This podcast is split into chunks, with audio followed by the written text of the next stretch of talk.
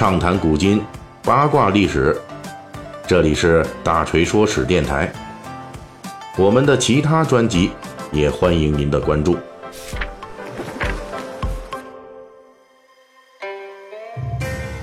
咱们《三国演义》细节解密啊，到上一期白伯军之谜为止，一共用了十四个章回的篇幅，给大家详细讲述东汉王朝权威的垮台，以及。董卓、关东诸侯、吕布，还有这李傕、郭汜等人，围绕洛阳和长安地区展开了一系列的争夺大战。在这大约七八年的争夺之中啊，把东汉王朝最为雄厚的核心统治区彻底给破坏掉了，东汉王朝的权威也荡然无存。从本期开始，我们就要把这个眼光从东汉王朝的核心地区暂时移开，跟大家回顾一下。就在长安、洛阳连番征战的这七八年里面，其他东汉王朝统治区域又发生了哪些的变局？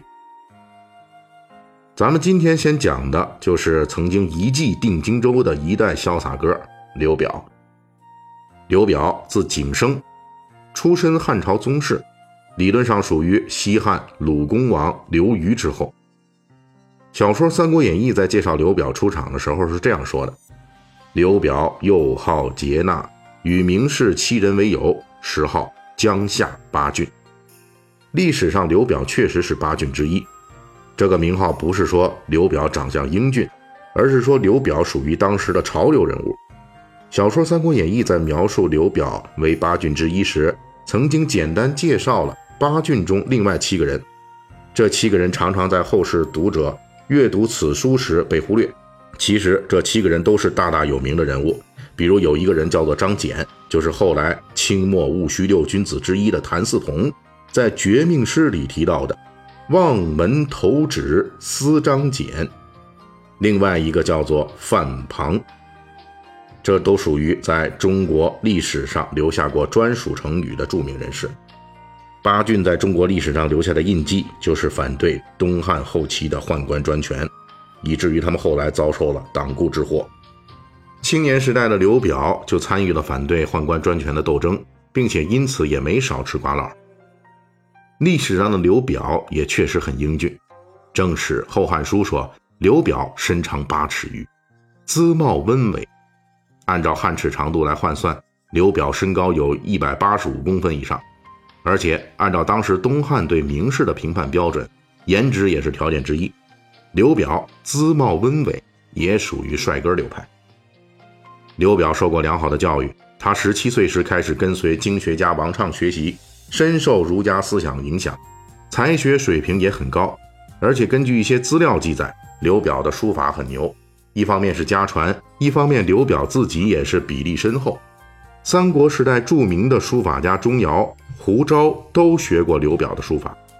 简单来说，年轻时代的刘表就是一个高富帅，有才艺、有学识，而且嫉恶如仇，带领东汉大学生抨击朝政、议论时事，坚决与宦官斗争，属于东汉末年风靡一时的意见领袖、文艺青年。当然，因为这个风头，刘表也吃了不少的苦头。公元一百七十六年的第二次党锢之祸，刘表理所当然地成了宦官集团的重点打击对象。幸亏刘表得到内部消息比较早，在抓他的诏书到来之前，他就已经弃官跑路了。此后大约经过八年的逃亡生活，到了公元一百八十四年，何进就任东汉朝廷的大将军，宽恕了一部分党锢之祸的受害者。刘表作为当年的名士、意见领袖，才被何进拉了一把，当上了大将军府的上计吏，后来又成为北军中侯。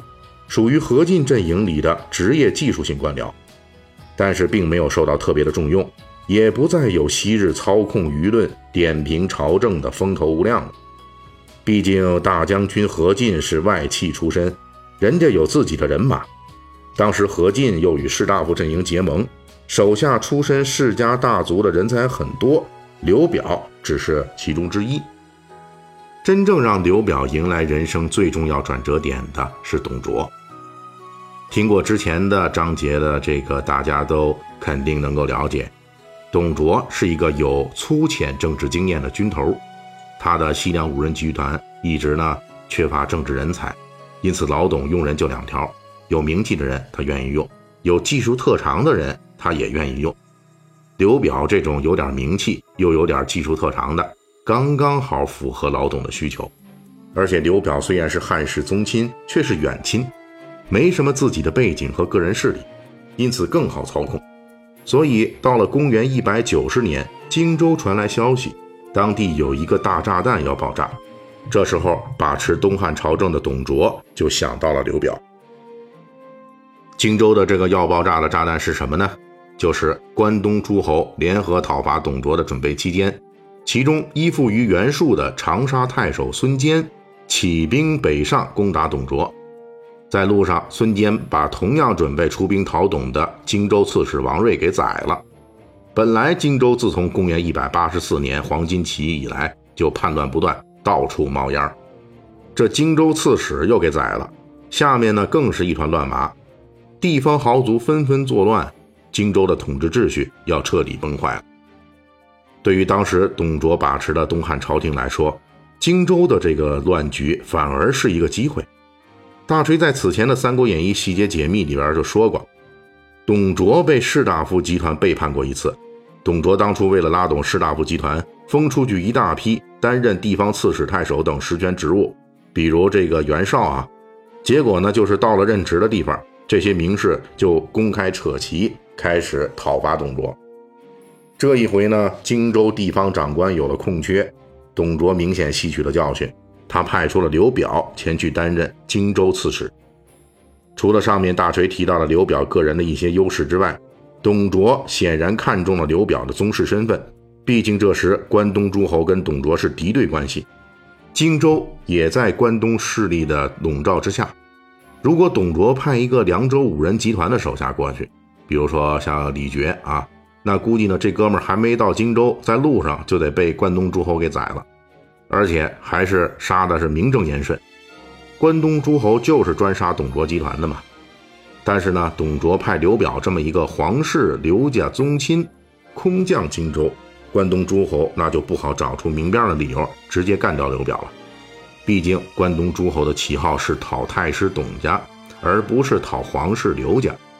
他们这时候也不敢公开讨皇室刘家，况且刘表毕竟是过气的八郡名士，又在何进手下当过差，跟关东诸侯多少算是有那么一点点交情。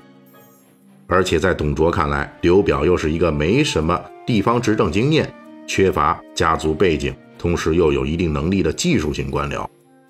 董卓提拔刘表并委以荆州重任，是比较好控制的。毕竟，如果再派一个根基深厚、执政经验丰富的名士过去，荆州地盘大，人口多，备不住，分分钟又制造出一个反对董卓的袁绍二点零来。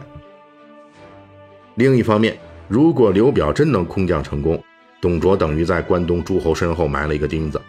反过来，即使刘表空降失败，刘表不过是一个中层官僚，也不是董卓的亲信，死了也没啥可惜的。应该说，公元一百九十年，董卓调刘表空降荆州，这个算盘打的是非常精的。可以看出，当时的老董在经过以前的以快治国的政治大挫折之后，玩弄政治的段数提高了不少。不愧是凉州五人集团里唯一的政治入门者。公元一百九十年冬，已经年过四十八岁的刘表，孤身一人，揣着朝廷的懿旨命令，踏上了前往荆州的赴任之路。在当时的东汉末年，人的平均寿命，也就是二十五六岁，已经接近五十的刘表，在当时人眼中就是一个半截入土的老家伙，而恰恰就是这么一个看起来曾经辉煌过，如今日暮穷途的人，即将在荆州九郡掀起滔天巨浪。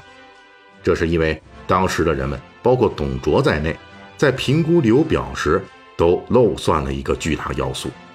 这个漏算是什么呢？咱们下期的《三国演义》细节解密为您继续揭晓。本期大锤就跟您聊到这儿，喜欢听您可以给我打个赏。